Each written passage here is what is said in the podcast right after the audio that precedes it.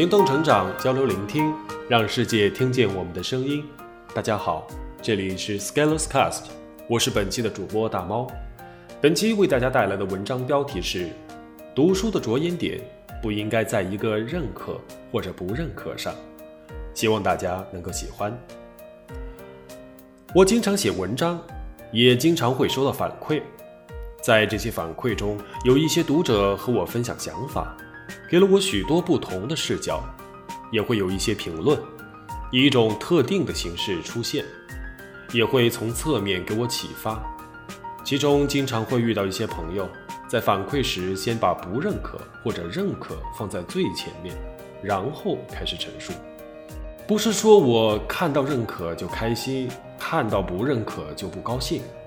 如果要说的理性一些，不管是好的评论或者不好的评论。甚至是沉默，都不会对我产生太大影响。我写了两年多，如果是要靠外界的反馈来维持自己持续行动的力量，那这个公众号早就会沦落成满大街都是的抄袭搬运号。我并不急于在持续行动的路上获取一系列的及时反馈，所以评论与否，这是一个去留无意的事情。我要做的事情，我都会继续做。有同行则同行，无同行则独自前行。今天要说的不是评论的问题，说的是从评论中看到的言语模式的问题。也许是世界比较复杂，于是人们通常吝啬自己的认知资源，于是都想获得瞬间秒懂的快感。而通往这种秒懂一个重要的途径，就是在很快的时间内下一个结论。而且结论越简单、越二值化越好，所以你可以在知乎上或者在许多文章的评论下面经常看到“我同意”“我反对”。的确，我国人民代表大会制度会在每年一次的两会中，让代表们按下手中的表决器，来决定一份草案通过与否。但是在我们认知外部、学习成长的过程中，如果你面对问题习惯于用一个二指的标签来标记一个事物，那错过的东西真是不要太多。我从读文章扩展到读书，如果粗暴的看，其实一本书可以看成是文章的集合，所以这个扩展也还算合理。我们读完一本书的时候，留在你的脑海里是一个立体的、全面的知识体系，思路亮点。案例展示以及后续工作，还是一个大大的认可或者不认可，就像看我的文章一样。当一行一行字映入你的眼帘，敲击你的大脑，你的第一反应是：这行我认可，这行我不认，还是你在跟着我的思路节奏分析一个问题，然后从我的演绎中得到启发，从而真正收获一些东西。给事物打标签是最容易的事情。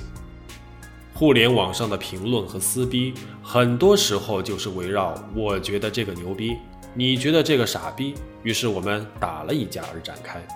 这些热闹也许吸引眼球，但是对我们的进步帮助却非常有限，因为我们无法认知一些复杂的事情。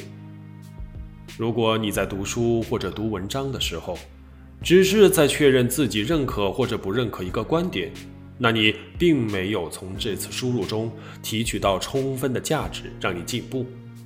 说直白一些，互联网也许打开了你的视线，让你看到了更多的例子，但是你却在用一套原封不动的认知体系，对于这些新的事例以原有的方式给出评价，所以你的格局视野并没打开。有更多的可能性你没能知晓，这相当于用一套同样的经验工作十年，而不是用十年的时间增长你的工作经验。其实读书读文章最有价值的在于从对方文字的陈述中窥到作者铺陈的思路方法与表达手段，作者用什么样的逻辑展开分析推理，如何演绎一个话题，并且得到结论。整个过程有何亮点以及可见之处，这些才是读书最有价值也是让人进步最快的地方。观点你也许不能接受，但是思路和方法如果让你叹服，也是很有价值的。而这个时候，你如果用一个不认可一言以蔽之，那就是贻笑大方的事情。但是仍然还是会有人纠结，我就是不认可，怎么办？而且我想表达我的不认可，就像知乎上的实名反对楼上的流行病。